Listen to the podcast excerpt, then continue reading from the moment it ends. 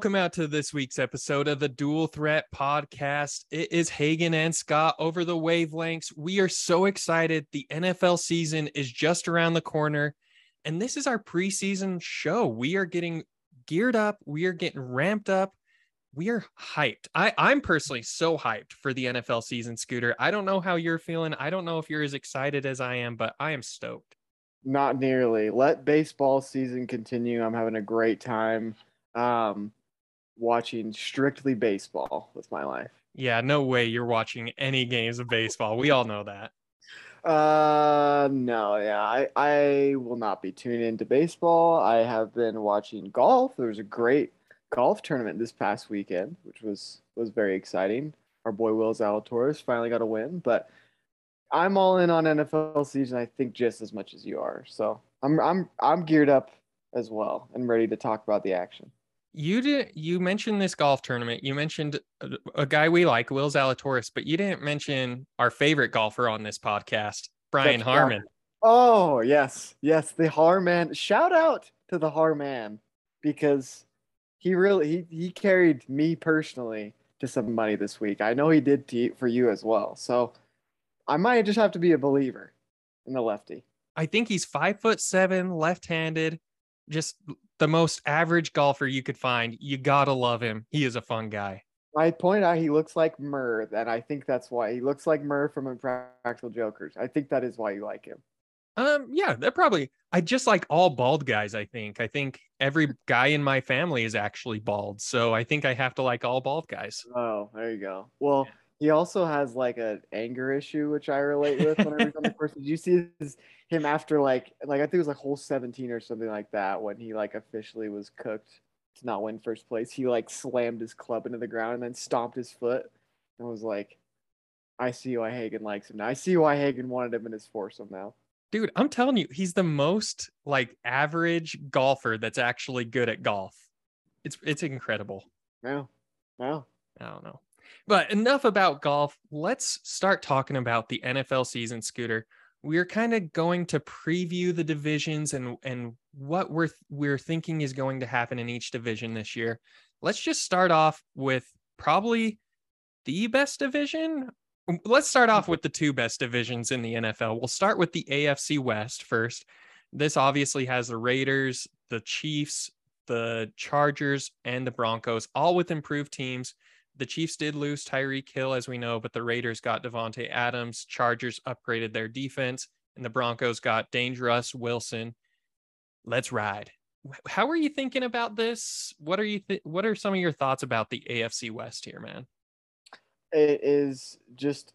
I, I feel like we can pretty much confidently say it will be the the best quarterback play of any division. Correct? Like, there's no doubt about that. Like, every single team Derek Carr is the worst quarterback in the division, and even he is like an above average quarterback. I last year said Derek Carr was a top five quarterback. You did. You did. So Derek Carr might not even be the worst in your eyes. It might be Mahomes. no. well, come on. I I mean Justin Herbert still has some stuff to prove for me and Russ Wilson, I don't know. We'll see if his moonball takes effect in in mile high. We'll see how that goes. Yeah, and I mean my thoughts about Russell Wilson have uh, been what do we want to say? They I, I haven't spared many thoughts um, that from spared from sharing many thoughts on on him. So probably don't need to spend too much more time on him. But I personally believe like yeah, we're gonna get the, the best quarterback play and also like I think four sneaky really good defenses like the Chiefs and the Raiders probably don't have like the flash that the other defenses have. Um, I know the Broncos are always a consistently really good defense, and the Chargers they got who was who was the did they get Von Miller? They got Khalil Mack, and they also Khalil got J.C. Jackson from the Patriots, the corner. So they upgraded at edge rusher and upgraded yes. at corner. Yeah, so they did two, two flashy splash signings, um, and I, I feel like the Chargers they're gonna have a lot of hype on defense. They obviously still have Derwin James and Joey Bosa too, but I think like I really loved the Chiefs draft picks on defense, and the Raiders also getting Chandler Jones to to rush the passer along with Maxx Crosby. Like, I feel like it's just four really well-rounded teams, and it's a tough place to start because I I have a really hard time predicting anything that's going to happen in this because the Chargers famously last year too we never had a grip on what they were going to do. Not for one second, and and I think some of that comes back to Brandon Staley, right? Like he is a you get a lot of big swings with him, which is fun to see. I I, I like that you pointed out that these are very well-rounded teams. I personally think the Chargers might have the best defense this year, so hopefully that translates into offense for them. Whereas the Raiders might have the worst defense, which I looking at their back end, they don't have a great back end. You're right. They got Chandler Jones, so they may get at the quarterback a little bit better this year. Yeah. But, but their defense just doesn't seem as well rounded as the other three. The Chiefs are young. The Broncos, like you've said, have been great. They'll get Bradley Chubb back this year, and hopefully that helps them out. But it is it is very interesting because all of these teams seem very, very, very similar and very little to separate them. Totally. And I, I think like the this could be a, a situation where we see all four teams above 500 somehow. Like finish the year like the, the worst team in the division finishes at 9 and 8. Yeah. Maybe that that's probably that might be a, a scorcher of a take because I don't know if a, a division has ever had that happen. But I'm sure the NFC East has, right? They've got Yeah. great oh, teams. oh, true. Last year, last year I forgot the NFC East did that. Or two years ago when the Cowboys uh, were below 500 and still made it into the playoffs. Yeah, it must have been them, right? Oh my goodness, I'll I'll look that up. But Okay. I like that. Do you? So we went through and we kind of guessed on how many wins and losses each team will have. Do you have any teams below 500 in the AFC West? only team I have actually is the Raiders. Um, and I think they'll probably still finish eight and nine, personally. Um, just because the addition, like, I, I the, the Derek Carr, Davante Adams thing that feels like we're gonna get the whole Cooper Kupp, Matt Stafford, just like, um, round two, like it's gonna be deja vu with that all this next year. We're gonna hear about them at breakfast. We're gonna hear about them probably at lunch together too, uh, because they, I mean, they're college teammates. They've College clearly- roommates. yeah, and roommates. They've clearly been besties for a while. So I, I expect big things, probably like most people. Okay. I like it. I actually don't have one team below 500. My lowest team in the division, no spoilers here, but are the Broncos. I Oh. think Russell Wilson may get a few wins early on in the season, but when it comes to playing against these better teams, these high powered offenses, I think he might struggle and, and could potentially turn the ball over a lot more. I know in uh, training camp and through this preseason, he has been targeting Courtland Sutton a lot when he's needed a first down or when he's needed a big play. So I don't know if he feels like he can rely on a lot of the younger players from the Broncos. So I'm predicting the Broncos are going to actually be the worst team in this division. All right. Well, whether you're gonna hear "Let's Ride" from me and from everybody else a lot because I I personally I don't know. I, I don't want to be a believer in Russ, but I uh, he's now my fantasy quarterback, so I think I have to be. I no longer can piss and complain about Kyler Murray anymore. yeah, you did take him, huh? So you're you're all on the Russell Wilson train. I love I'm that. To conv- I'm trying to convince myself. All right, to answer my own question, 2008 was the last time this happened, and there were actually two divisions that did it. it was was the, Can I guess? Can I guess? yeah, yeah, go for it. It was the NFC East, wasn't it? it was that was one of them. And to be fair, the worst team finished eight and eight, so they're counting like 500 and above. okay, which is understandable. Yeah. Oh, you said 2008? Oh man, this is a good trivia question, right? Man, should have had this on the trivia episode. This was a this was a good year. 2008 was a big year. I'm gonna say the NFC. Ooh, I almost said the NFC North, but I don't think the Lions in 2008. Yeah, the Um, NFC North, the Lions were 0 and 16. Yeah. How about the N- AFC North? AFC North. AFC North? The Bengals and Browns both finished with four wins. Oh, okay. I'm I'm out then. Uh, it was the NFC South. The Saints finished eight and eight. As the worst team? Yeah, Wow, that's incredible. Bucs nine and seven, Panthers 12 and four, and Falcons 11 and five. So Wow. I do not remember the, the Panthers being that good in 2008. I I remember them like when they were going to the Super Bowl against the Patriots, but that that Jake felt like it was like their quarterback. oh okay. I was gonna say that felt like Jake Delhomme in 2005. And that But- was like, yeah, that, that Super Bowl was like four years after. Interesting. I would have never guessed that. Anyway, Anyways, who are you taking to win the Okay. AFC West here, Scooter? Give us give us who you think is going to win this. All right. Well, since all of the teams, we've talked about how all of the teams are very close together. Like, I, I feel like the finishes will be um, not that different at the end. I'm going to go with who I think is the best quarterback. The best quarterback is going to emerge victorious from all this, and I'm going to take the Chiefs. I just still feel like I trust Patrick Mahomes above everyone else. I know he lost Tyreek Hill, um, but I I feel like the the media um, has kind of probably put a chip back on his shoulder with something to prove. So I expect like a ginormous here from Patrick Mahomes. Yeah, I I'm in the same boat. I took the Chiefs. The Oh. the Raiders and Broncos are both coming in with new head coaches. Chargers have a second year head coach and a young quarterback. I think Mahomes and Andy Reid get it done. They find out a way to win the most games in this division and really advance into the playoffs. So a guarantee into the playoffs, I guess I should say. There we go. There we go. Let's move on to the NFC West. This is your division. You're our NFC West expert here.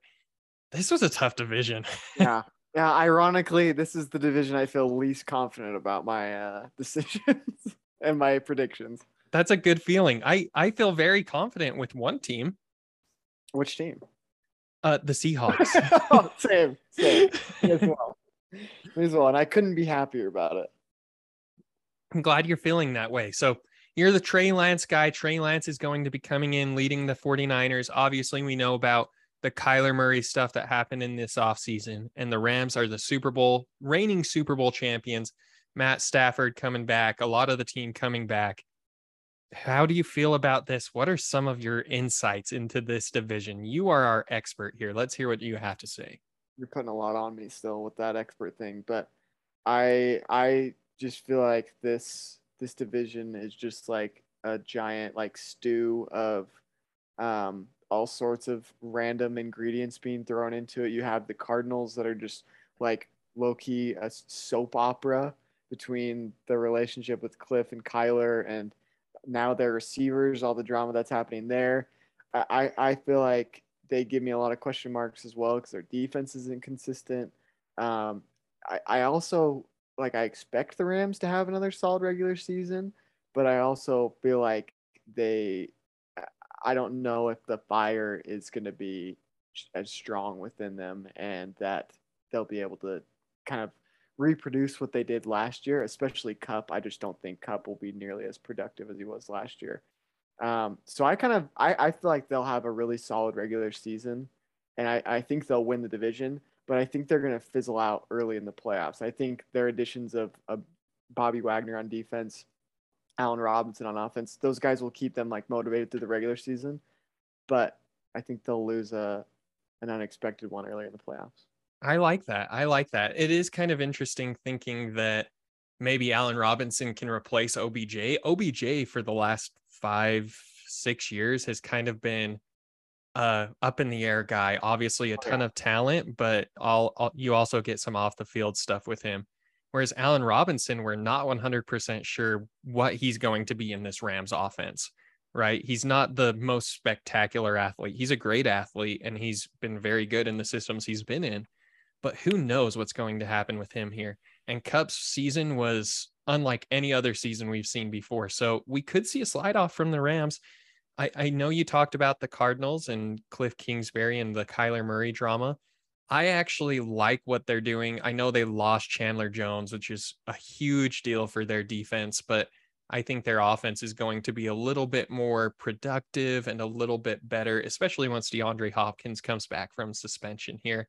So I, I'm very interested in this. I'm interested to see if the Seahawks tank and try to get the number one pick. I really am, because that could be a how would I say this?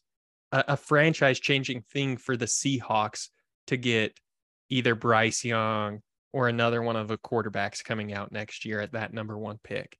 I I personally see three of these teams getting 10 wins this year, and it is going to be a close, close division. Just a bloodbath. I, I uh, personally would like to put my hat in the ring and and say, please, please no Bryce Young to Seattle. I uh, I don't think that should be allowed. I think they should be put in jail if they tank the, the entire team because they deserve some years of bad quarterback play, in my personal opinion. Um, but yeah, I, and I also don't know if that's Pete Carroll's persona. He's he's old school. He's gonna be like, we're gonna get as many wins as we possibly can. But um, I think like the whole Kyler thing is what really is the wild card for me because I, I think like if Kyler is really good and maybe with DeAndre Hopkins coming back kind of in the second half of the season, maybe it'll eliminate that like catastrophic downfall they always have in the second half of the season. Maybe that'll be like the catalyst they need. So maybe maybe it was a plot all along for him to take PEDs by Cliff. He just knew they needed a, a shot in the arm, for lack of a better word. A, a little steroid boost in, yeah, in the middle little, of the little, season. It's true. I think they need a little catalyst, a little little something something from from Hopkins. That's what I'm banking on. Yeah. So maybe maybe who knows? Um, I, I was really high in the Cardinals last year and they let me down. So I I not I don't want to get burned again. But we haven't even talked about the 49ers. I while I expect like very great flashes from Trey Lance this year, I know there's going to be games where he's just going to be like downright terrible, like where he could just look like he has literally no clue what he's doing. And so for that reason, I can't really see them getting any more than 10 wins. I would say 10 is definitely their ceiling. And see, and you said Kyler Murray's probably the biggest wild card for you. Trey Lance is the biggest wild card for me. Yeah. They're going from Jimmy G, who's a very don't turn the ball over, run the ball, play manager type player to Trey Lance, who is very gifted athletically, very gifted throwing arm. And so their offense could potentially be totally different. And who knows what's going to happen with that?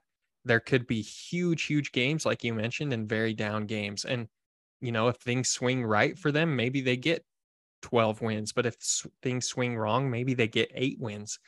And so Trey Lance for me in this division is the biggest wild card.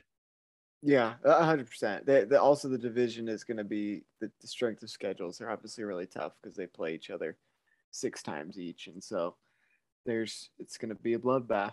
And uh, I, I am looking forward to it. I, I can't wait to see what what actually shakes out with this one. Probably above all of the other ones except for the AFC West. So we started off hot, and now everything's down from here. Personally.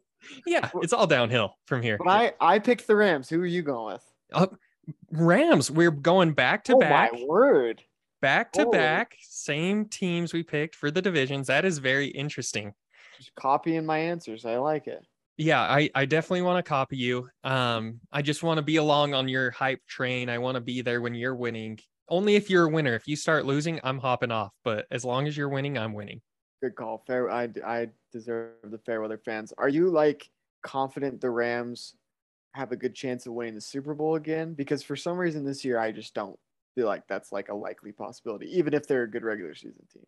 I'm I'm in the same boat as you. I I feel like maybe they get one win in the playoffs and then they go up against a team that has dealt with them last year or something doesn't go exact because they had things go exactly their way to yeah. get to the Super Bowl. Same yeah. with the Bengals, which you have yeah. to happen. You have to have happen, right? So uh, I think the Rams aren't Super Bowl winners. I think they're division winners and they're a great regular season team, but I don't think they're repeat winners here. All right. Definitely in sync. I love it.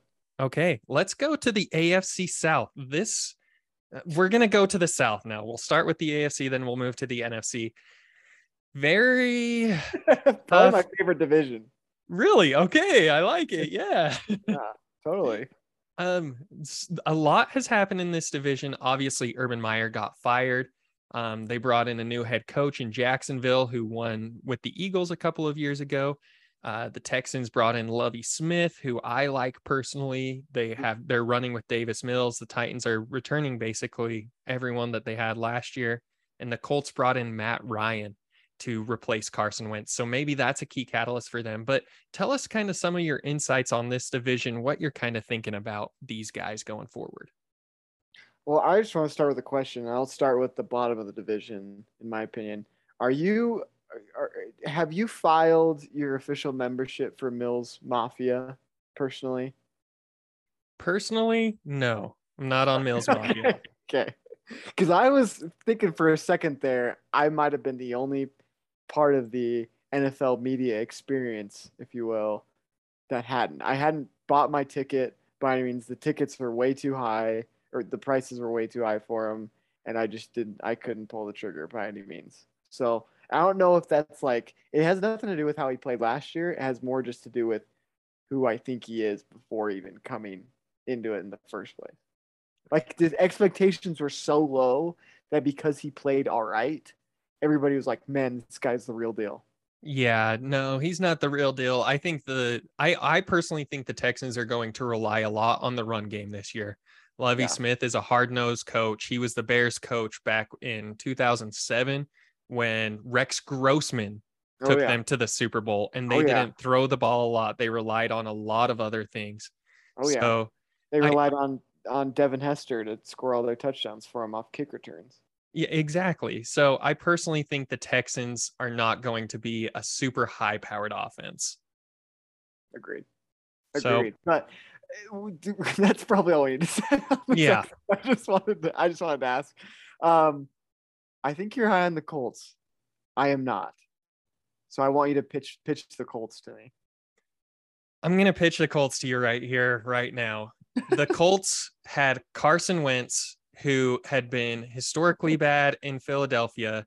And then when he went to the Colts, he was throwing interceptions on the one yard line, his own one yard line. And was uh, making, on the opposing one yard line. yes, he was making boneheaded mistakes.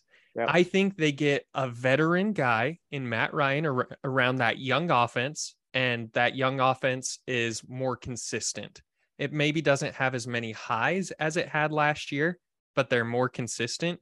And I think that for me is worth the extra two wins. They lost to the Jaguars on the final week of the season last year that would have put them at 10 and 7 yep. and would have had them in the um uh, in the playoffs. And that is a, a big part because of Carson Wentz. I see the play action with Jonathan Taylor still running. And if Jonathan Taylor goes down, Nyheim Hines is also very serviceable. So I think I I personally like this. I think it's a two game swing just from going from Carson Wentz to Matt Ryan. It's probably a good call. I, and you can convince me they're like a, a wild card contender for sure. I think you did a good job with that. I just personally believe there has to be like some Jonathan Taylor statistical regression. Like he's not gonna he he's just I mean, those are like Hall of Fame numbers he put up last year, like as good as you could ever possibly expect from a running back in 2021. And I'm still convinced Matt Ryan doesn't like football, and maybe in change of scenery will like enlighten him, and he's he'll be excited about a new place, new opportunity. But I hope their line is good, or I can just see the the pictures of Matt Ryan like getting up after a a sack or getting up after he's hit on a throw and just like looking at the ref and looking at everybody in the stands and like, why am I still here? So anyway. I think they do have one of the better lines, definitely one of the they better do. run blocking lines, which yeah. could set up Matt Ryan in, in the pass game, right? So totally, totally. How, how do you feel? So, how do you feel about the Jaguars and Titans? We haven't talked about those two yet. Don't need to tell you much about the Jaguars. Uh, I I like them having Travis Etienne back. I think that'll be good for Trevor Lawrence, but that's about all I have to offer on that. I think Doug Pederson's also um, he they, they could have put a um, little like cardboard cutout of a human being, and that would be a better coach than Urban so that's an upgrade. At the Titans, I I wish I could say I was more optimistic about them because I picked them to win the division, but oh. I, I'm not. I just feel like like Derrick Henry. I think everybody's just like t- tossed him aside. They think he's done. And I still feel like this year he'll have, an, have like another at least one year, one good year left in him. I also think Tannehill's got kind of a nice spark to provided um, with them drafting Malik Willis. give him another chance to to maybe prove himself again, which is when he usually has been at his best. And I like I think they have two good receiver op new receiver options. I like Robert Woods coming back and or yeah, coming back from his ACL, and I like their draft pick, Treylon Burks. So that's probably why I'm taking them. Okay. I see. And I think I maybe gave him a deduction because I feel like they're going to do something wacky with Malik Willis where Mm. he he runs like a quarter of the plays and neither quarterback is the set quarterback at all times just because then teams have to prepare for a dual threat quarterback. They lost AJ Brown. I didn't think they were that great on defense last year. They they were a bend don't break defense last year, but I a lot of the points that you said, especially the Ryan Tannehill performs best when someone's like pushing him. Yeah. And so I think that is a good reason why you should take the Titans if you're taking the Titans here. I personally am taking the Colts to win the division uh, Mm. for all of the reasons that I said earlier. Just I, I think Matt Ryan makes all of the difference in place of Carson Wentz personally. That's that's all, all the analysis you need, really. I I wouldn't be shocked. Like I feel like both these teams are like nine or ten win teams, and it, it's kind of a coin flip. Yeah, that's how I am too. This is a And good the division. Jag, the Jaguars and Texans are kind of a coin flip between who finishes last with four wins. yeah, that's it really is. If one Yeah. thing goes one way for one of these teams, you know, you never know what's going to happen. Yeah. You never know what's going to happen. totally.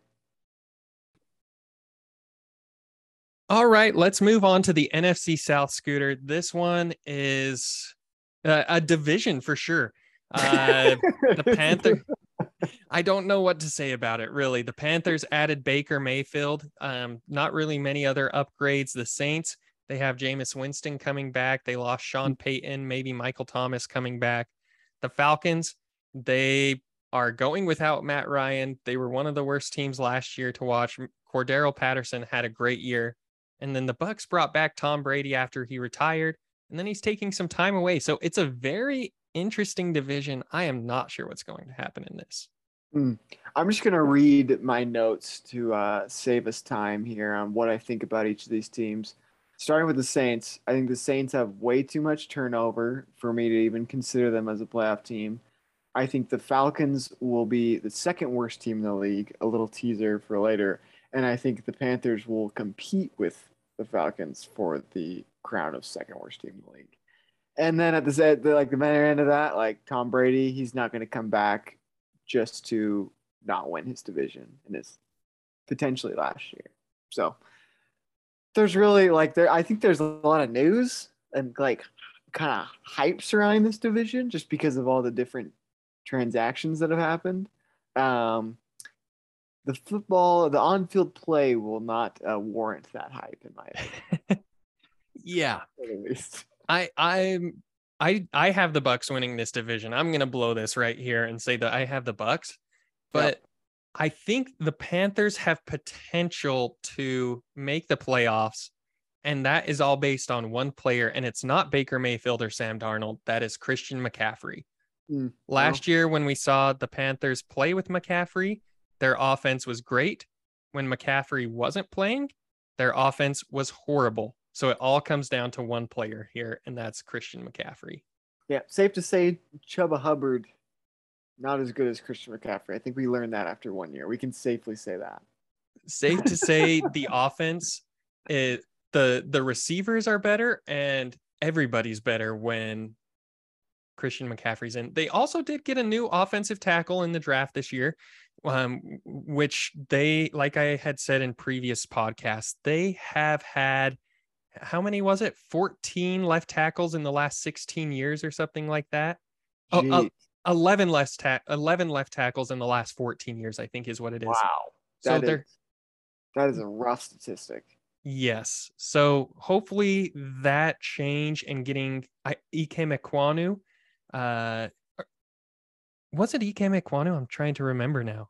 That Yeah, wrong the- now that I'm No, saying. no, the Seahawks got Cross. No, did they get Evan Neal? No, the Giants got Evan Neal. Giants got Evan Neal. That's why it was. It just felt wrong saying Big Icky went to the Panthers. So, I hope um, it is wrong for our sake. That'd be hilarious.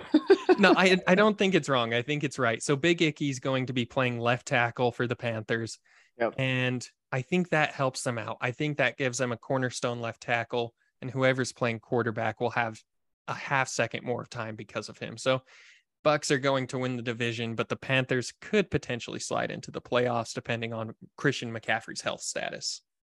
Let's do let's play a quick game real quick. All right. Over under Christian McCaffrey seven games played.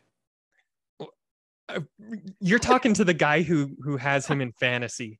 Uh, so I'm taking over on Christian McCaffrey. Okay. He's coming back strong. He's looking good. He's put on a lot of muscle. Yeah, He looks real good. Muscle, 15, 15, 20 maybe. All right, over under eight games. Marcus Mariota starts. Wow, that is a lot harder. Uh, that is a great question. I would say under just because, you know, once once you start losing games, maybe they start 0 and 6, 0 and 7. It's like why not give Desmond Ridder the shot and see if you need to take a quarterback next year in what could potentially be a 5 6 quarterback first round draft. So, Yeah. I would I would say less than 8 if I had to guess. okay, last one.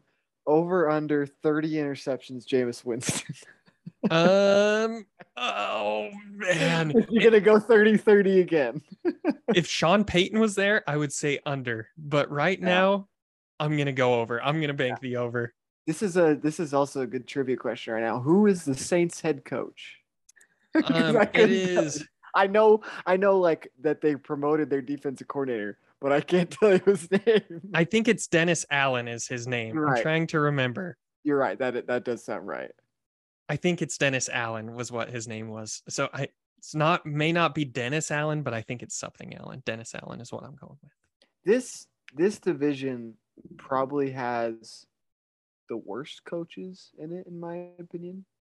I mean, I don't think Arthur Smith is like going to be bad for the Texans. I feel like he seems like a pretty sharp guy.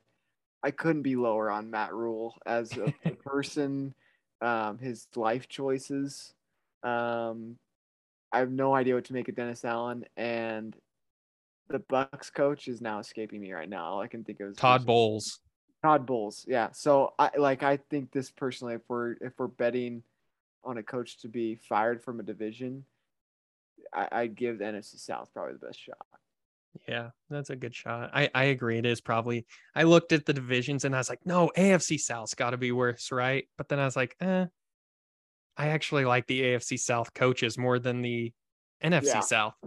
Well, yeah, and I just think overall, like the NFC NFC South, that I I'm personally lower on like the records of those teams. I think like the Bucs are gonna get 13 wins just because they get to play the NFC South 16 ti- or six times. like I think that'll I think they'll go six and zero and they can find seven wins somewhere else. Yeah, that's that's a pretty good guess. Well, we've we've talked about the AFC and NFC South enough. Let's go to the North. Let's go to the AFC North.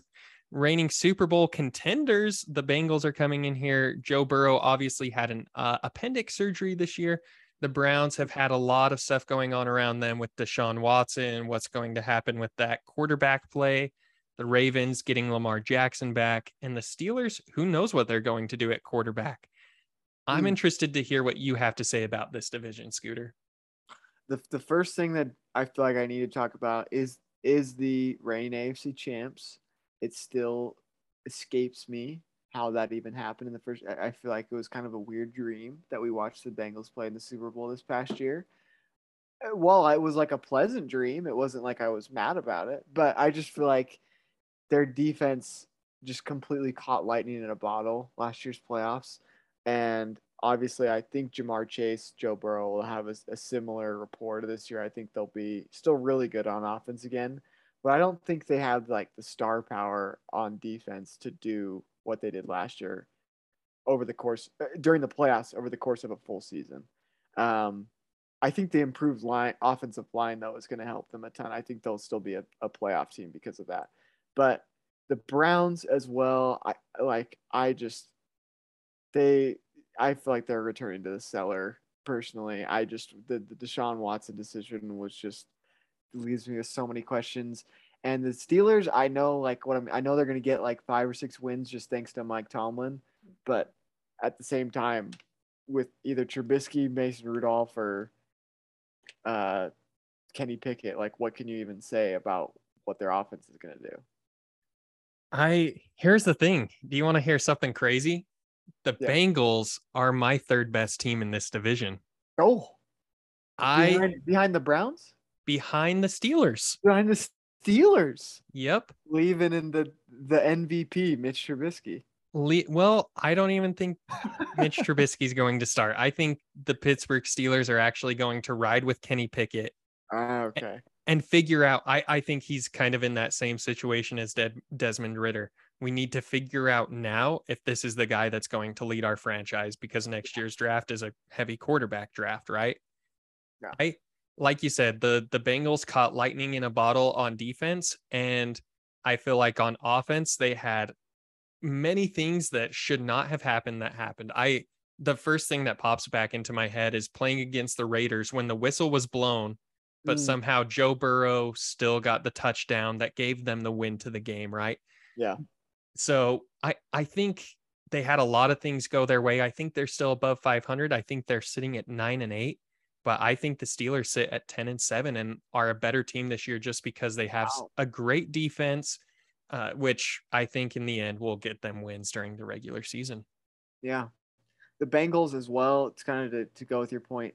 The third toughest strength of schedule in the in the league this year, Mhm. which is crazy because it just like the rest of the division is nowhere near that high. Like I think the Ravens have like uh the 17th or 18th best or, or hardest schedule, which normally like divisions divisional teams they're very clumped together but the bengals just because of how top heavy the afc is they're playing much more difficult teams there at the top and i think it's going to be tough for them i think they'll still be good I, i'm I, the steelers so you're taking the over on wins i'm shocked What's their over under? What's their line at right now?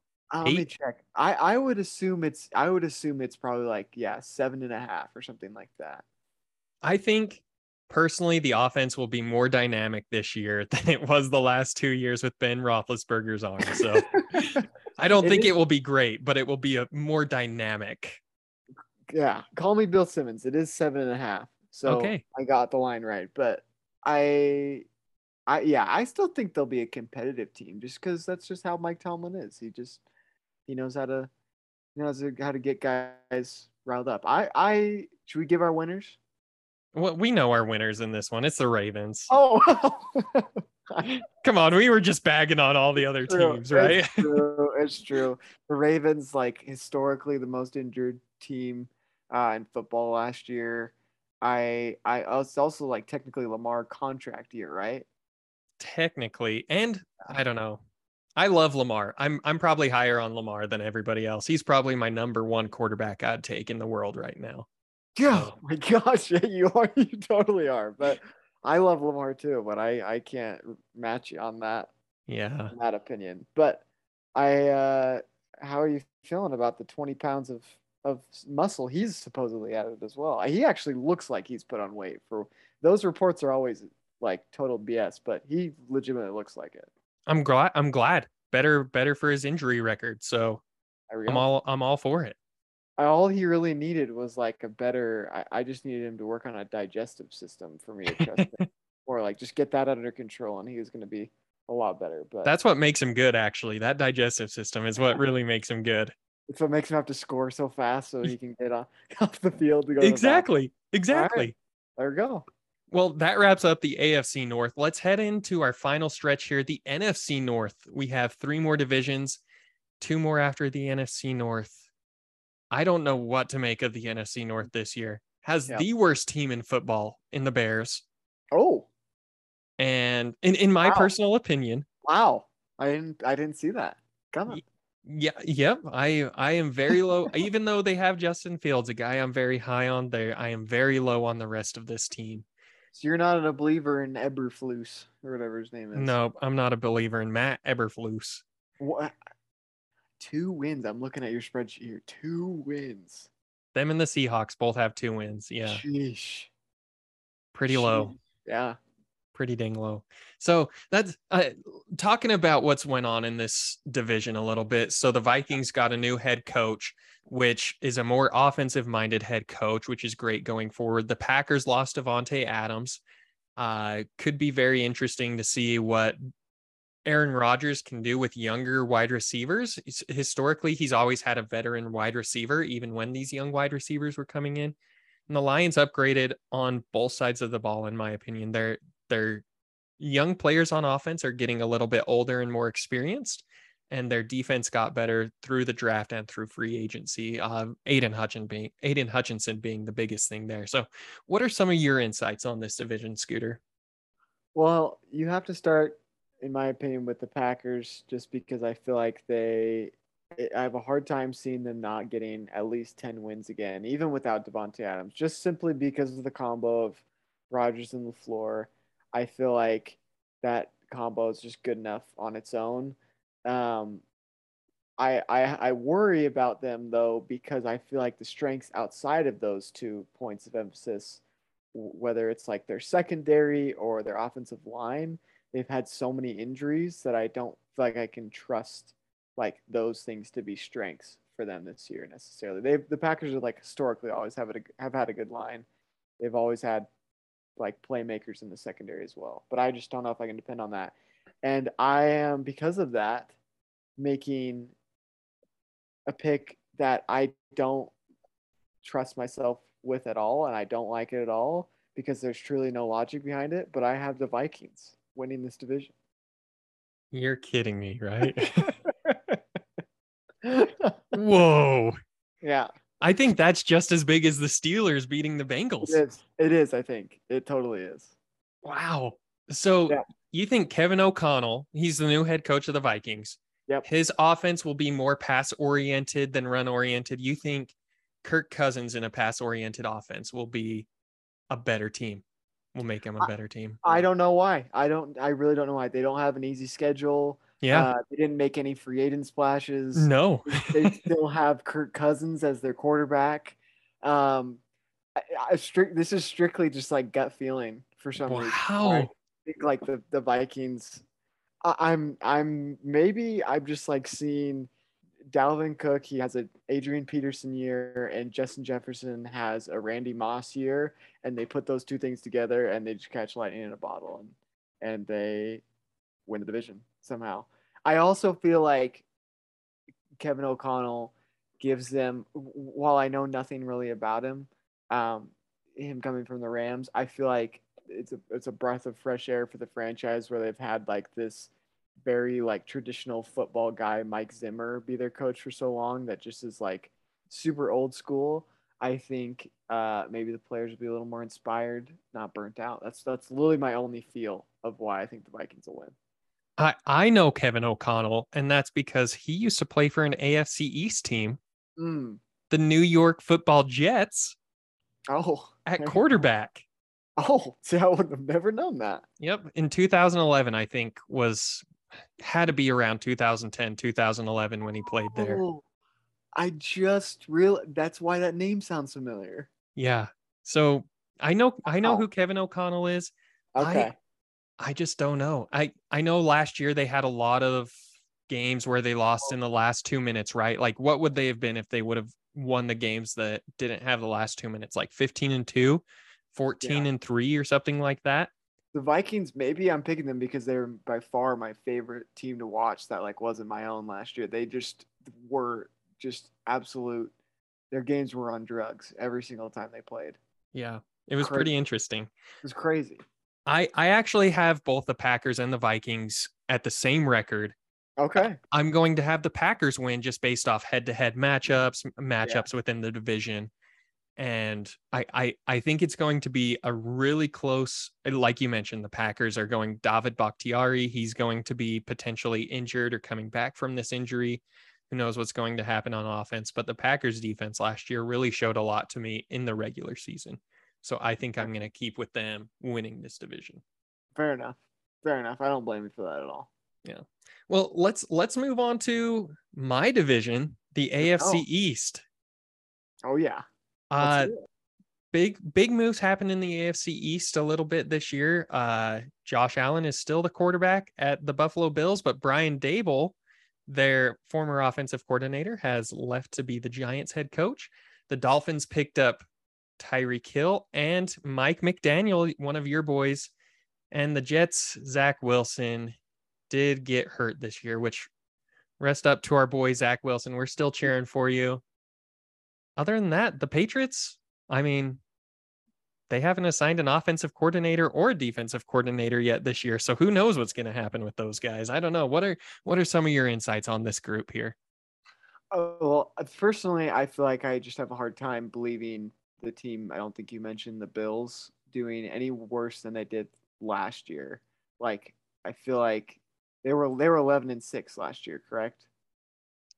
Yes, they were 11 and 6. Let me double check that. Yeah, they were 11 and 6, which somehow made no sense to me when I went back and looked at that. Um, I, I feel like they are just like bona fide, like they're they're my clear cut AFC pick. I know what I'm getting with them. I know that I I feel the most confident in them winning division of any team besides the Buccaneers. Um, while I also think the Dolphins and Patriots both have playoff aspirations, I don't see either of those teams getting to 12 wins in the first place. So I don't know. I want to hear the. I want to hear you make the case. This is your division. You're you're the pronounced AFC East expert. So I want to hear the case of how the Bills don't win the division. Besides Josh Allen getting tragically injured in a car crash or something like that. That's the only way they don't win the division. okay. okay. no drama there then. No drama here. The Bills win the division. I think the Patriots make the playoffs just because of Bill Belichick hmm. and mm. the second year progression of Mac Jones in the offense. And in, in in a offense, I guess I should say. Who knows what the offense is going to be, but I I don't think they're in that spot to win the division. I think the Bills they they know what they are. They know they're in a passing league. They're going to pass the ball. Josh Allen has enough uh, athleticism to become a, a, running threat when they need him to. But wow. I have them at 12 wins and the Patriots at 10, the Dolphins at nine, and the Jets at five. So I, okay. I, I think the Bills are very top heavy on this in this division for sure. Yeah. All right. Rank before we move on, rank the the quarterbacks in the division for me. Um, Zach Wilson number one because he's got that dog in him. Uh, you have to include backups, so Joe Flacco's got to be in there too. Okay, so Zach Wilson one, Joe Flacco two, Mike White three. Then you might as well just rank all three Jets no, quarterbacks. No, nope. oh, Josh Allen gets the third spot. Okay, he gets a podium spot at least. Yep, he gets a podium spot. Teddy Bridgewater at four. Oh. And then Mac Jones at five. Tua drops down all the way to seven. I bet Mike White gets in at six before oh. Tua gets in at six. So Tua at seven. Well, where is Bridgewater this year? Is he on the Bills? Is he the Bills backup? He is the Dolphins backup. Oh, I had little. Well, that's actually a good good fit for him. I feel like. I feel like, for some reason, I I have this feeling they're going to go off to uh, and just say, here you go, Teddy Bridgewater. Take the take the keys in the fourth quarter whenever we need you. I think I'm your. I think Tua is my own personal Sam Darnold. I think so. I, I believe in Tua a lot more than the average um, NFL viewer. I feel like I, I feel like he's gonna have a big year just throwing it between zero to ten yards all year long to Tyreek Hill and Jaylen Waddle. I, I mean I've watched guys do that um, on the 49ers for the past 15, 20 years essentially. And they have a guy from the 49ers, Mike McDaniel, who will be able to scheme up just easy wins for them. So I think I'm I think I'm pretty high on the Dolphins. It's not enough for them to make the playoffs, but I think they'll be right around nine wins or so. Okay, that's where I have them nine wins. So interesting. Okay. Uh, interesting. Well, that's the AFC East. No parity there, and the Bills winning. Let's move on to our last division before we go on to a break. How about the NFC East, Scooter? Mm. The NFC East, we have Mike McCarthy still coaching the Cowboys. Who knows if that will happen throughout the whole year? Maybe Jerry Jones will be making a call to Sean Payton. I'm not sure. Uh, I bet he will, even regardless of how things are going. Yeah, I'm sure he will. I'm sure he will. The Eagles added AJ Brown, so they get an offensive weapon. They get another great wide receiver on that team, opposite of Devonta Smith. Hopefully that helps out. The Giants, they added uh Kayvon Thibodeaux and Evan Neal on Mm. both sides of the ball, but I, I Daniel Jones in the preseason game definitely looked a lot worse than Tyrod Taylor. And I watched that game because they played the Patriots. Yep. And then the Washington Commanders. They're getting Chase Young back. Does this is this maybe the year that they creep up? I know Carson Wentz is their quarterback as of right now, but what are what are some of your insights into this division, man? I just personally want to point out that the entire NFC East all collectively have the worst, the easiest strength of schedule in the league. Um, that's they literally are ranked like 29 through 32 in terms of schedule, and that's just because they all play each other and they all suck. Um, but they also play the NFC North this year and the AFC South, so two kind of low divisions. So I thought for some reason the Giants had like number 28. I thought it but they No, are they're all bottom. Yeah, I was. They were. T- I I think there were two tied. The two that were tied for thirty, and the other was thirty first and thirty second. Oh, okay, that makes sense. yeah, unreal. Just absolutely unreal. Um, so if you've made it this far in the podcast, I tease that the Falcons would be the second worst team. The Giants are unequivocally unequivocally going to be the worst team in the NFL to me by far. I, I, I, you, you might need to pay me money to tune in to a New York Giants game this year. Like I know they have Brian Daboll now. I know like he like had a lot of like good media coverage, good sentiment around him in, in Buffalo. They ha- they still have Daniel Jones as their quarterback, and I don't need to waste my breath on more Daniel Jones slander. I don't think, do I? No, you're good. You're good with Daniel Okay. Okay. So, and then like we know what we already know about the, the Commanders, the Commies. Like they should make the playoffs if if it wasn't for the stubbornness of just choosing Carson Wentz as their starter. Like that's just it's just like the law of the land these days. I feel like so. I I, I also I like the Eagles a lot, but I I know you're a huge Jalen Hurts guy. I'm just not as big of a Jalen Hurts guy as you are, and I I think that for that reason I'm I'm sticking with the Cowboys unfortunately to win it. Wow. Okay. Very interesting. I might be down on the Cowboys this year because they had a hot year last year. It seems like Yeah. every other year they're hot and then they're really cold. Yep, I'd say I am down. I don't think they get 12 wins again this year. Um, but I just think like Michael Parsons, he's going to be enough to keep them at the top of the trash heap. Like their defense is still going to be great. I think CeeDee Lamb has a huge year um, with Dak Prescott, but like I like a lot of the pieces the Eagles added. I just also don't know if I see Jalen Hurts as like the the NFL quarterback they need him to be. Yeah. I I think this is the make it as most people probably think this is the make it or break it year for Jalen Hurts. Yeah. And I think back a couple of years ago about a guy who was in a similar situation, ran a similar type offense where they don't run the ball a lot. Mm. And that is Josh Allen. Jalen Oh. Hurts, when it comes down to the goal line, they can run four wide receivers and a tight end and still have a running threat because of his legs.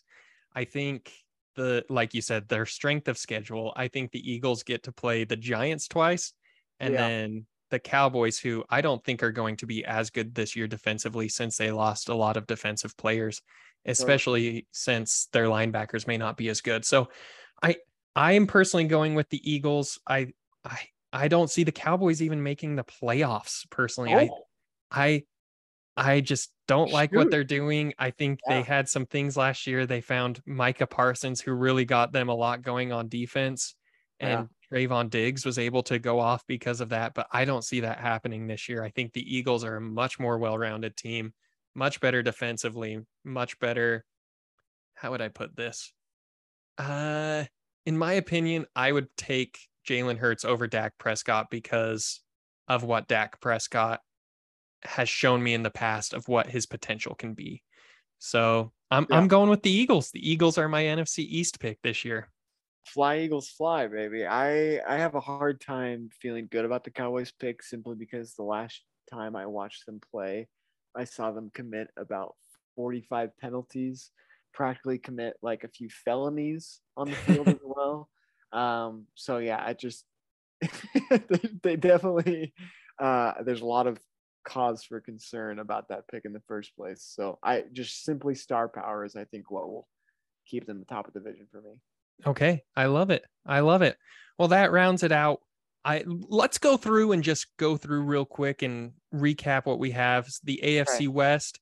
I'll, I'll start. I'll go. I have the Chiefs from the AFC West, the Rams NFC West, Colts AFC South, Bucs NFC South, Ravens AFC North, Packers NFC North, Bills AFC East, and Eagles NFC East. Okay. I've got the Chiefs, I've got the Titans, I've got the Ravens, I've got the Bills for the AFC, and then I've got the Rams, the Bucs, the Vikings. Oh boy, saying that again, like sent a shiver down my spine. And I've got the Cowboys. So, and then you want to hear my wild card teams? Yeah, sure. Okay. I'm taking Bengals, Chargers, and Broncos in the wow. AFC in the AFC wild card. I'm getting three AFC West teams in. Wow. Okay. Yep. I, I, I had a hard. I almost put the Raiders in there too, but I feel like the Bengals will be probably like the, the first team out. And then I'm taking Packers, 49ers, and Eagles. Packers, 49ers, and Eagles. Okay. I think, the, I think the 49ers, Eagles, and Cardinals all tie uh, to make it in, but the Cardinals are the dog team out. Okay. I like that. My my AFC teams are the Patriots, okay. the Chargers, and the Raiders as the wild card teams. Okay. And then in the NFC, it's the Vikings, the oh. 49ers, and Cardinals. I think the Cardinals actually do get in. There we go. No Cowboys. No Cowboys. Out on the Cowboys. That's the only team we're we're different on, right? Oh, and I don't have Patriots. I, I have who in over the Patriots? Uh the Broncos. The Broncos. Okay. Yep. So good picks. Good picks all around.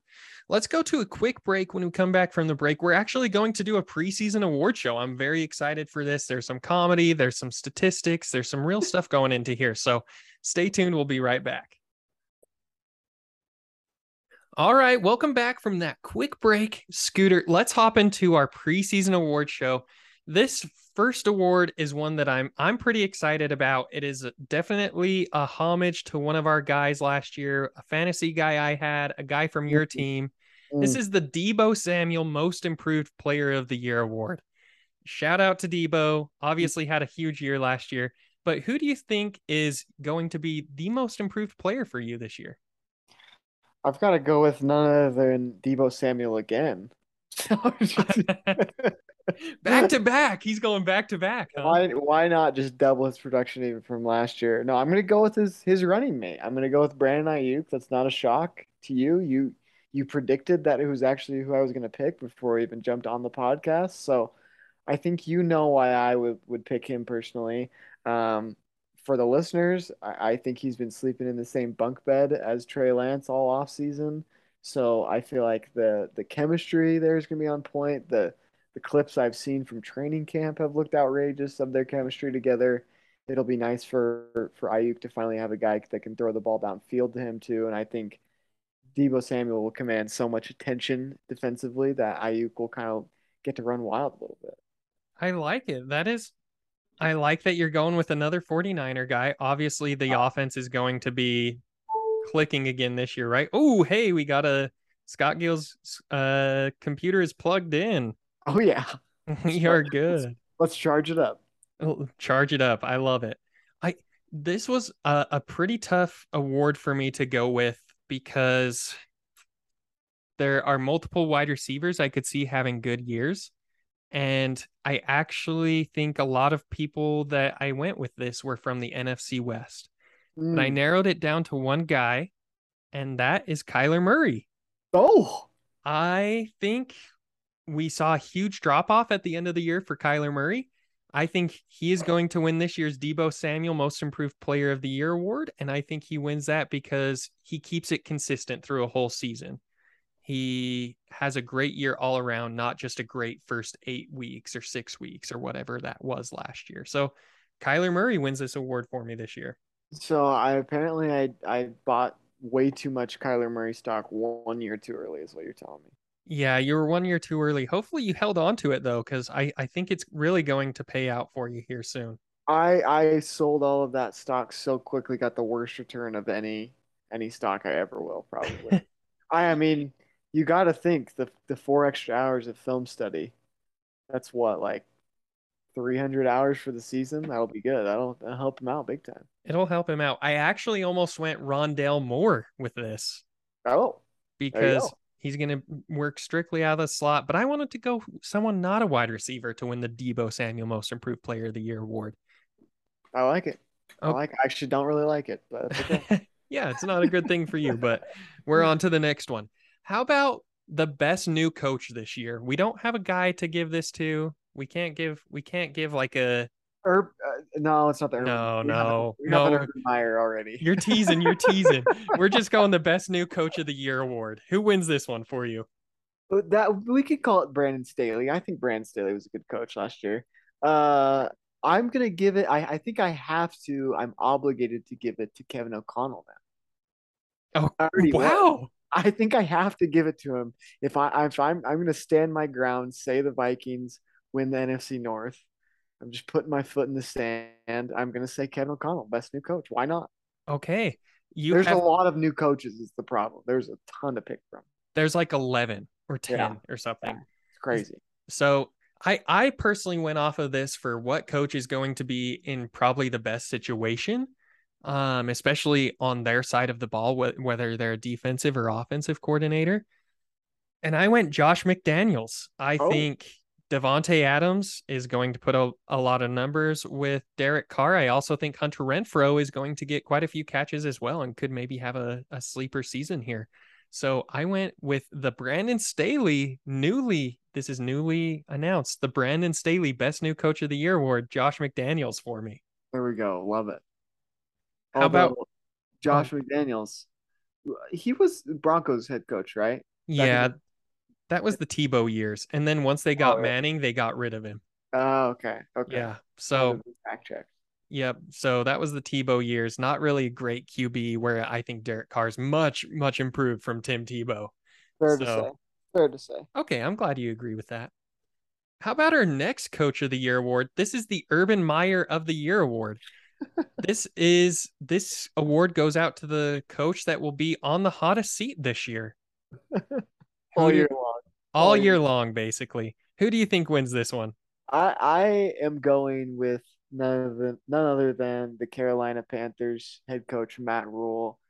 I, he he's he's the Matt Ryan of coaches to me, where he just every time I see a picture of him or I see like a clip of him, the guy just couldn't look like he wants to be in a place less. Like he he truly just like exemplifies like I, I his like shirts are always like just the wrinkly wrinkly as crap. his pants are too. He just looks bedraggled. Like I don't know. I, I just and, and then he always like his he just has like boneheaded quotes to go along with the fact that he'll be working with Baker Mayfield and Sam Darnold, two quarterbacks from the same top five class or whatever, which is wild. I just think he'll just be way in over his head again if Christian McCaffrey's hurt by like week four too, he'll just be like, "I'm done with this. I'm I'm resigning."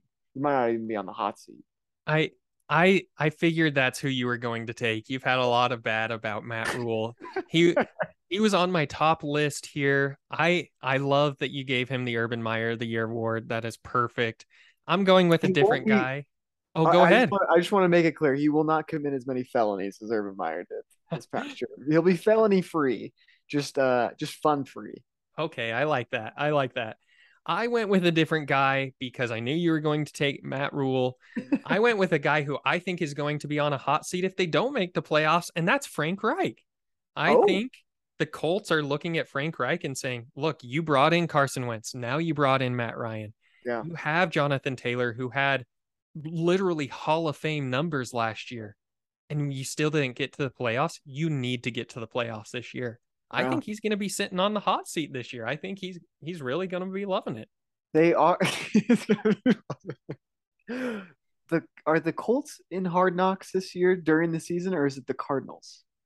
I I've never watched Colts, Hard Knocks. The Colts were last year, so I was thinking if the Colts were it this year, maybe that would save his job, or it could be terrible for his job because Hard Knocks would love it. They'd get to to watch a coach be fired or be on the hot seat during the year, but I was I was trying to find some uh, some evidence for you of why that's such a great pick, but I think that is a good pick. Regardless. No, it's just they need to make the playoffs. I think the Colts last year had an amazing year, and they Yeah. need to have the same thing. If if not, they're moving on.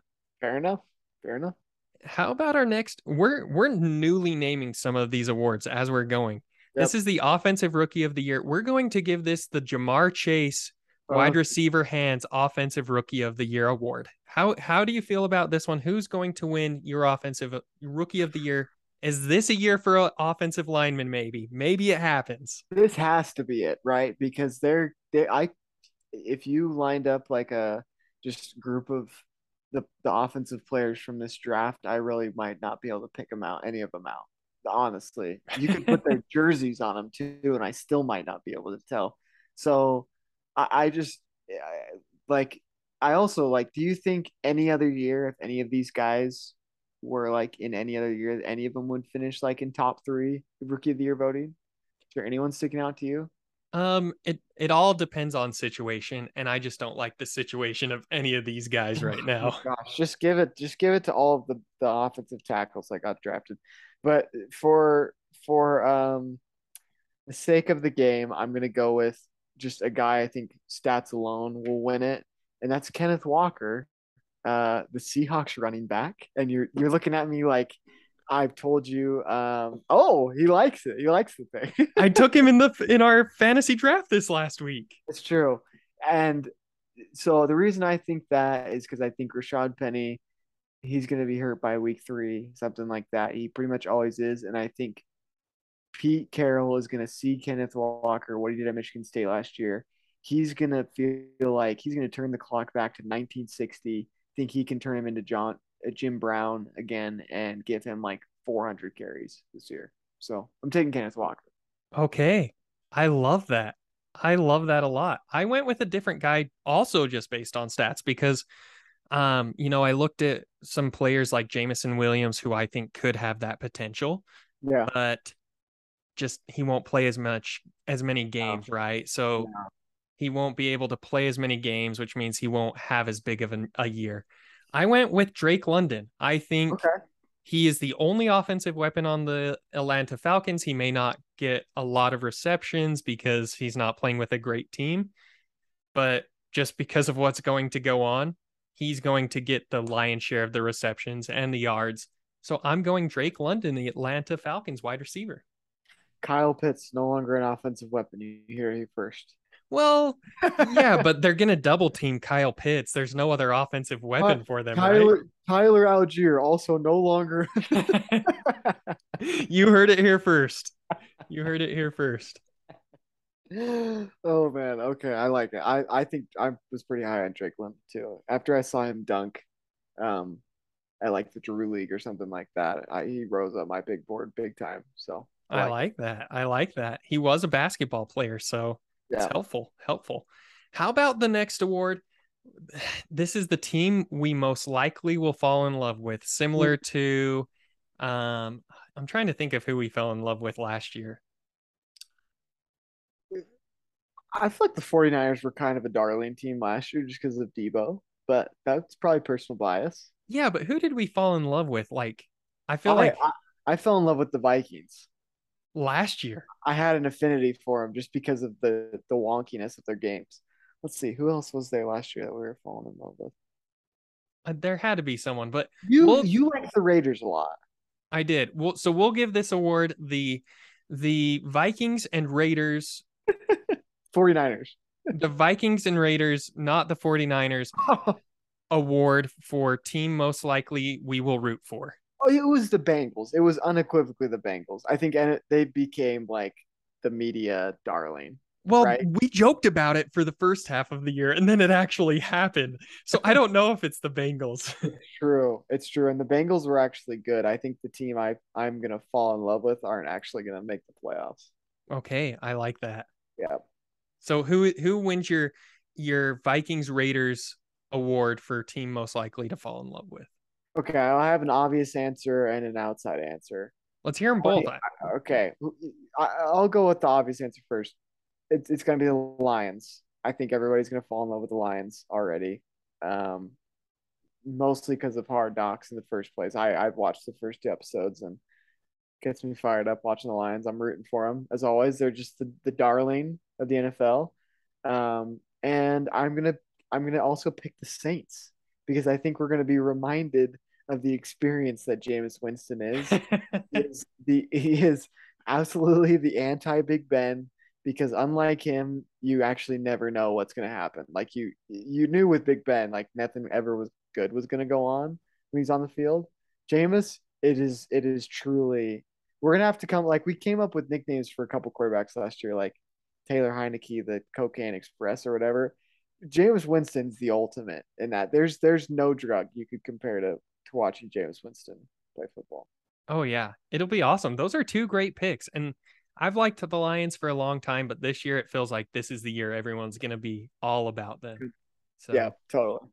Okay, I I have two teams that I want to say. I I think the Arizona Arizona Cardinals are my number one team. I'm gonna back them like so many weeks, and it, I I'm falling into this trap right now of Kyler Murray, and it's not Yep. good. Yep. I I uh Godspeed, brother.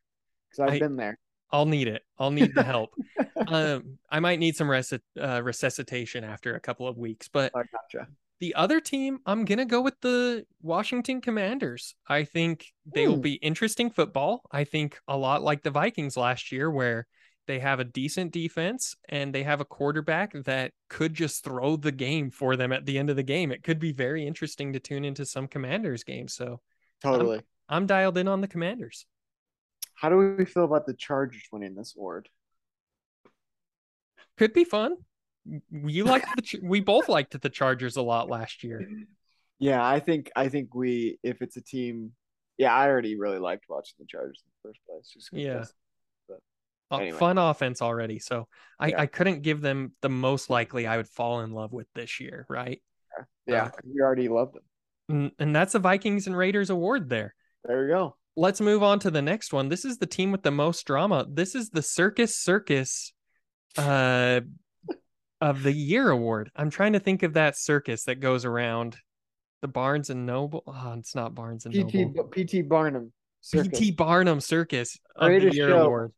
There we go. There we go. So the PT Barnum Circus of the Year award goes to which team for you, Scooter? It's got to be the Browns. It's got to be the Cleveland Browns for me. And, I don't know what the point I need to make is besides what the heck is going on with Deshaun Watson and that whole situation. Yeah. But any any stadium Deshaun Watson goes to, I think he's gonna get just absolutely like hammered with uh allegations if, or, or just like chance. We obviously saw it already one in Jacksonville, the first preseason game. That's if he's not already suspended the first for the full season. Um, but I don't know. I, I, I think even if he isn't suspended, it's still just gonna be a, a entirely huge circus. Okay, I like that. That is perfect. There's already been so much talk around them this year. That is a an even better pick than what I went with. I went with the New York Football Giants. Yeah. I Well, that's a think. I think if they start Daniel Jones this whole year, it is going to be a shiz show to say the least. It is going to as- be wild. it might as well be a circus, and he's gonna be the head clown, Daniel Jones, because man, I'm I'm gonna have a if they start him the whole year, I'm gonna have a great time talking about it on this podcast. It's going to be awesome. It's going to be great. So the the Saints might be. Uh, You can't No. have the Saints as all your award winners though. I can't the say yeah I and I I don't ever love the circus, so I can't say the Saints will be a circus. Oh, that's good. That's a good point. Great point. The Jets could also be a huge circus too. I'm in on the Jets this year. I don't think they'll be a circus. I think they'll be They've been the circus of of the last month or two for sure. the other New York team's going to take that circus back from them. It's going to move like to the other side of New York. Yep, I agree. So the PT Barnum Circus of the Year award goes to the New York Giants. And who did you take again? I'm kind of forgetting now. I took the Browns, but I should have just go with the Giants too. The Browns, the Browns and the Giants. Those are perfect teams for this award. Yep. Couldn't think of better teams. Yep. How about the next one? The Joe Burrow Best Sophomore QB Award. Oh, there you go. I like it. Um, I think you know my answer. I know you're going Davis Mills. I am going Davis Mills. I just couldn't pass up. We already talked about how much I uh, how much stock I have in Mills Mafia. I, I'm picking the guy who's gonna have the best finish, in my opinion, and he'll have the most House of Highlights clips on Instagram. I'm sure it's going to be Trey Lance.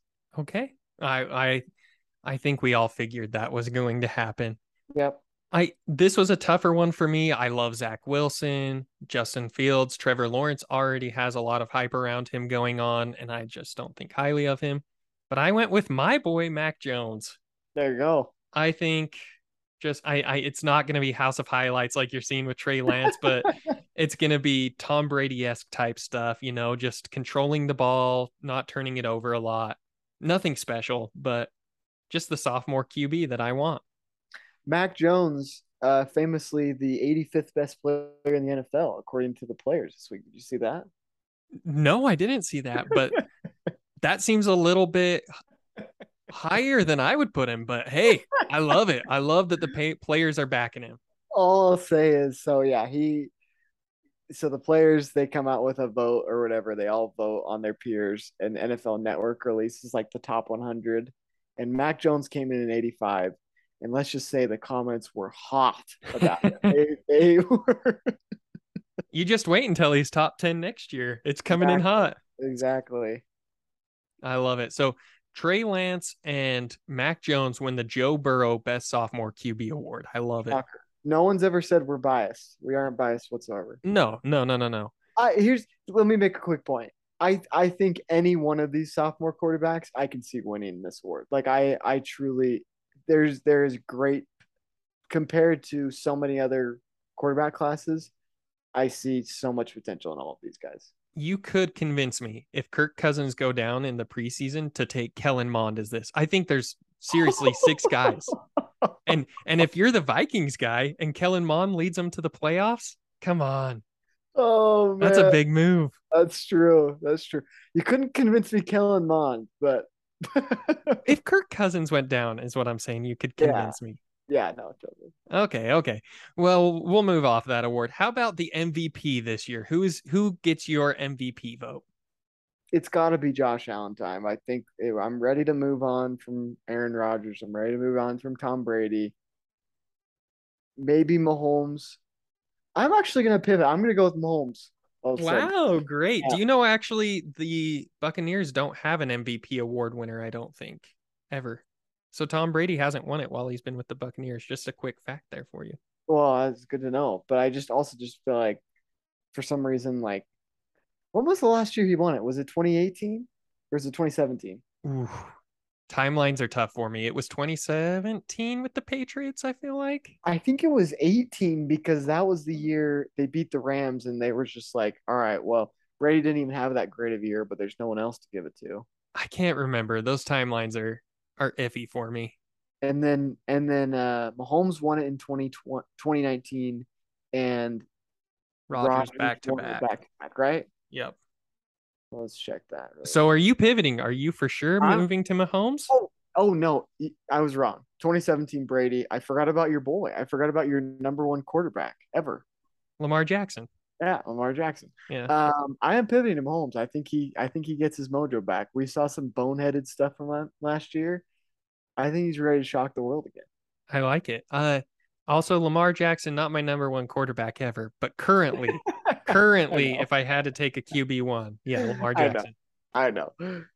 Awesome. I we have the same MVP vote. I went Oh. with Patrick Mahomes from the very get-go. Holy crap! I think the narrative around it is going to be much better if Mahomes leads this team without Tyreek Hill, who bailed him out a lot, according to the media. Yeah. Travis Kelce, a lot of these unproven wide receivers, or Juju Smith Schuster, who's had a great year but then hasn't done anything for multiple years. I Yeah, think Mahomes gets my MVP vote as of right now. That's going to be a very great narrative for him.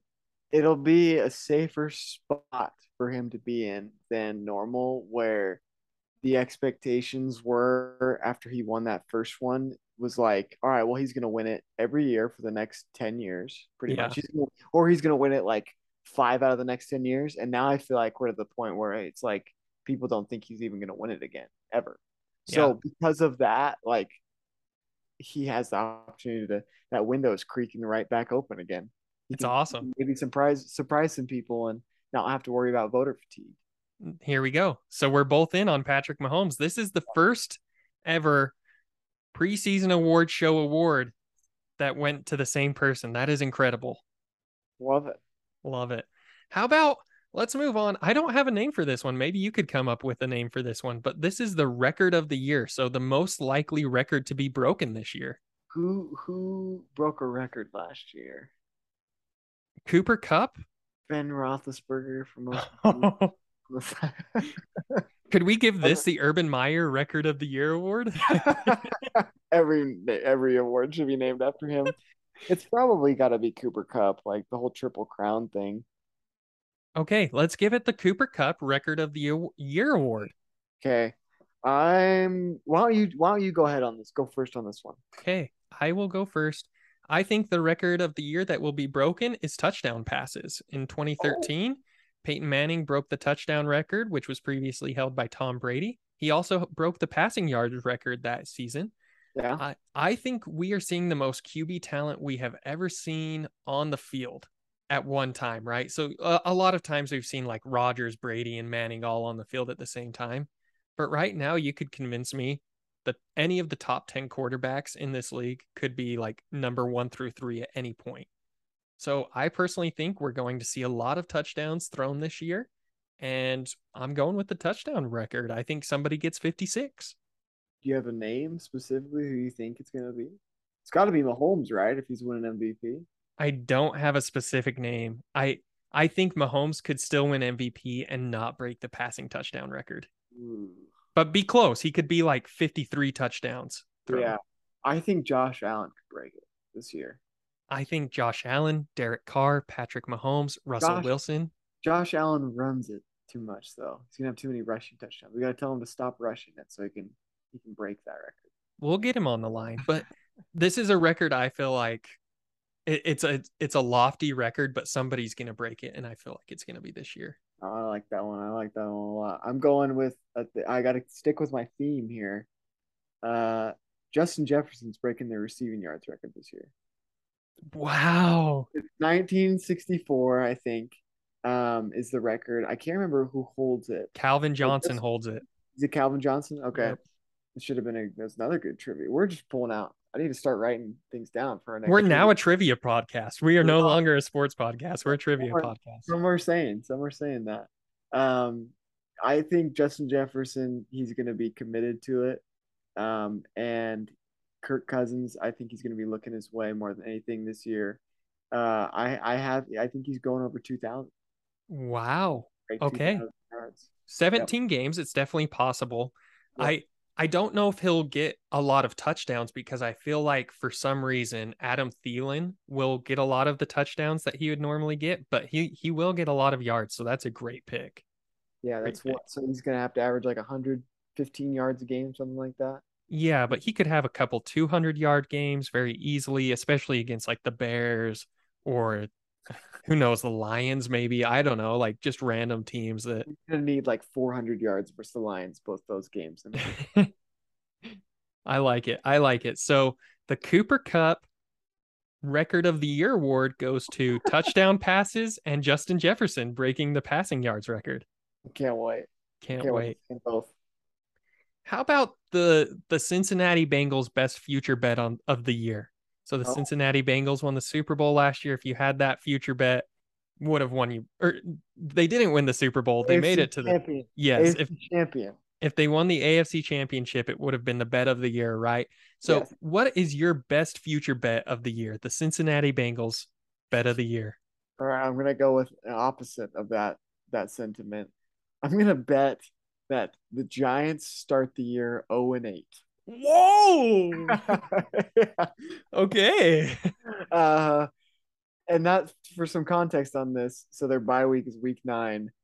They also have they have a back to back of the Jaguars and the Seahawks in week seven and week eight. And then in week 10, after their bye, they have the Lions and the Texans. So just four straight, just trash heaps of teams, I believe. I still think they're going 0 and 8. I was gonna say they went 0 and 10, but I have to believe they'll be one of those four just bottom that is incredible. Yeah. Very yep. incredible. I like that pick. You could definitely make a lot of money off that. So that's a good way to go. I can't find it in any sports book. So no, I- you'd have to go. yeah, I had to make it up. I'm sure the odds on that would be great. Absolutely great. Yeah, I- they might be, they might be a lock. It might be like minus one fifty. it might be actually. the bet I went with was a safe bet. Um, it wasn't a, a Cincinnati Bengals bet. I should have went with a better bet, but I went with something that probably has a, a minus 200 right now, maybe even a minus 300. And that's the Buccaneers to win the NFC South. I think that's your best bet on Yeah. winning any type of money this year. Yep. Lock it in. Yeah, sure. if you're yeah, that's that is the safest bet of all time. Probably like the the, the only yeah. Think of any scenario where it doesn't. happen. Tom Brady maybe gets injured and then Tom Brady has a stroke. maybe the though. rest of the team doesn't come back. Kyle Trask, I still have a little more faith in him than any other NFC South quarterback. Yeah, I like that. Um, yeah, I mean, I mean, Kyle Trask throwing to Godwin, Evans, and Julio Jones. So, I, it's, it's got to be the safest pick by far. Yeah, that's that's what I went with. So that wins. So for for us, the Cincinnati Bengals best future bet of the year goes to The- Tampa Bay Buccaneers to win the NFC South and the Giants to be 0 and 8. I love it. We're feeling it right now. Yep, completely. So that kind of wraps up our awards here, Scooter. And and to finish off, I kind of want to go into a big finish and talk about some hot takes or bold predictions we have for the 2023 season. Right. So we we've talked about some things. I'll start us off with one and maybe we can go back and forth until we kind of run out, or if I have more, or you have more, we'll just go. But I think Tom Brady has a quote unquote down year. Oh, what does that look like? Um, not top five in the MVP category. so a normal year for, uh, or still a very good year for any any player whatsoever, pretty much. Yeah, but not a great year. Not an amazing year. Yeah.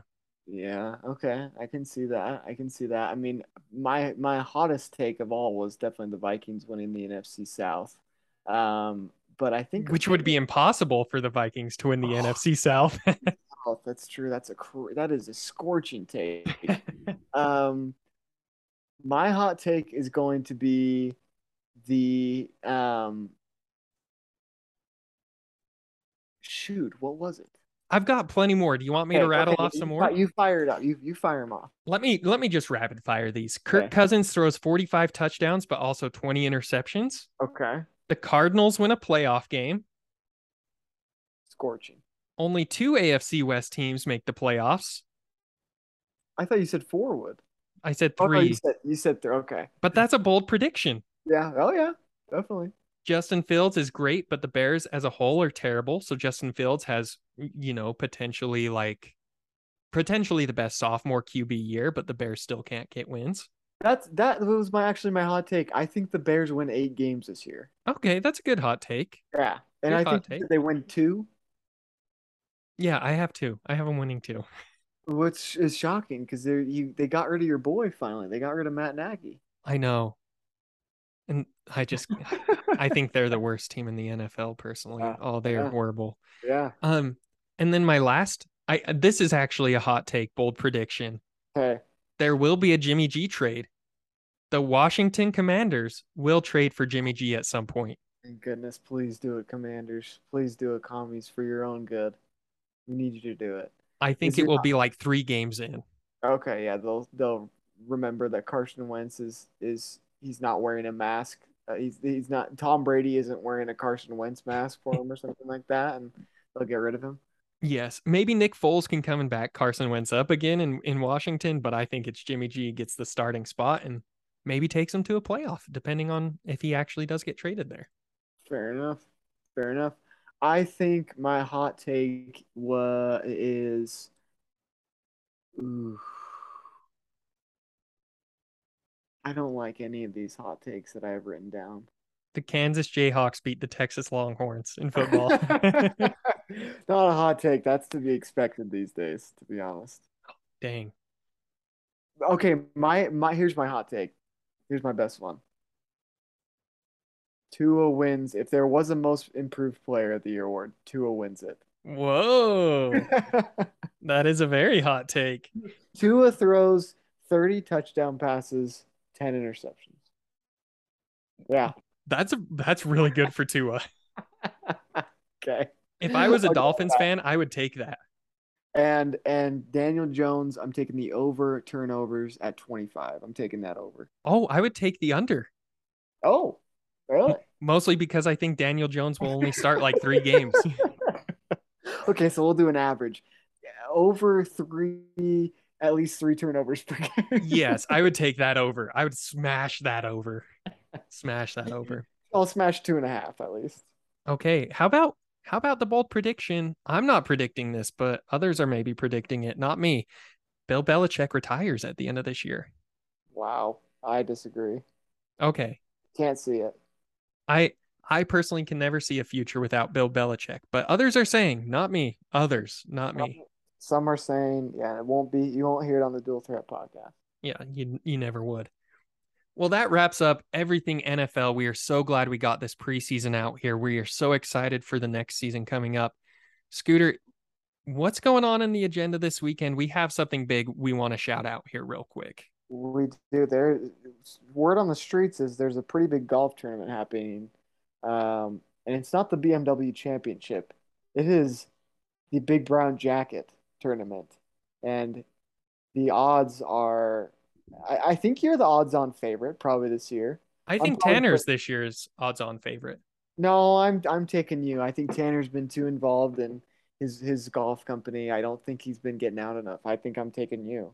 Wow. Okay. Yeah. Or Spence.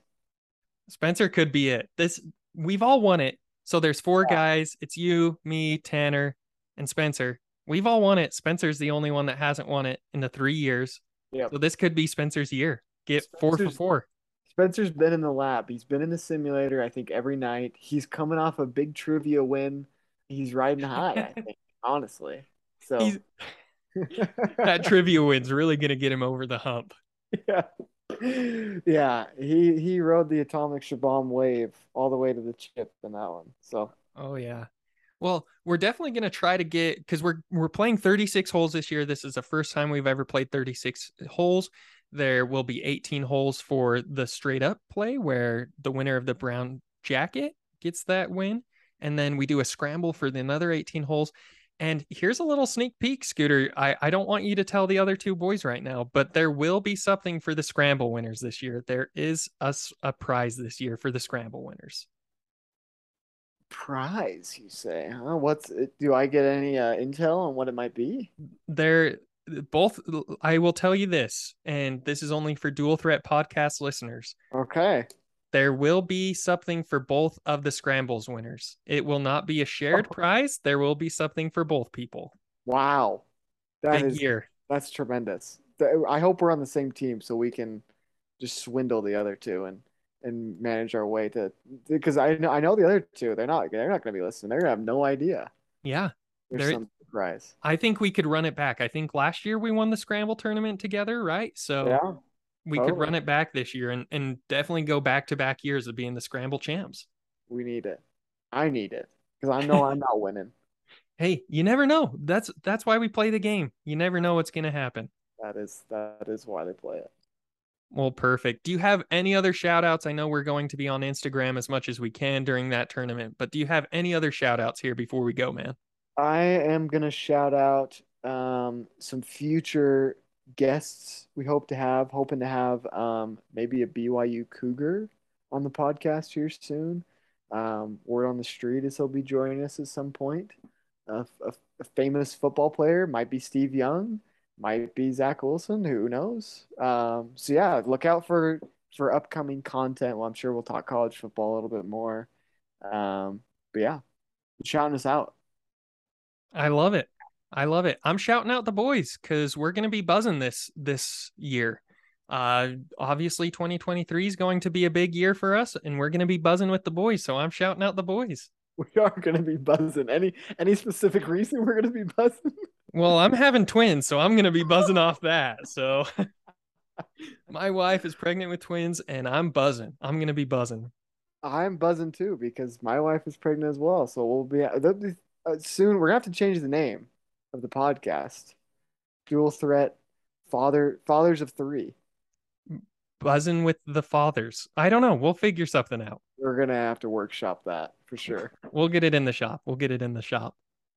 So that's my shout out. Buzzing with the boys this this year. I'm excited. Can't I can't wait, baby. Congrats to you. Congrats to you, Megan. Congrats to you too. Congrats to you too. So that wraps up this week's episode of the Dual Threat Podcast. We appreciate you all for tuning in. We'll check you on the Instagram. We'll check you on Anchor next time. We'll check you on the podcast next time. We love you guys. See ya. See ya.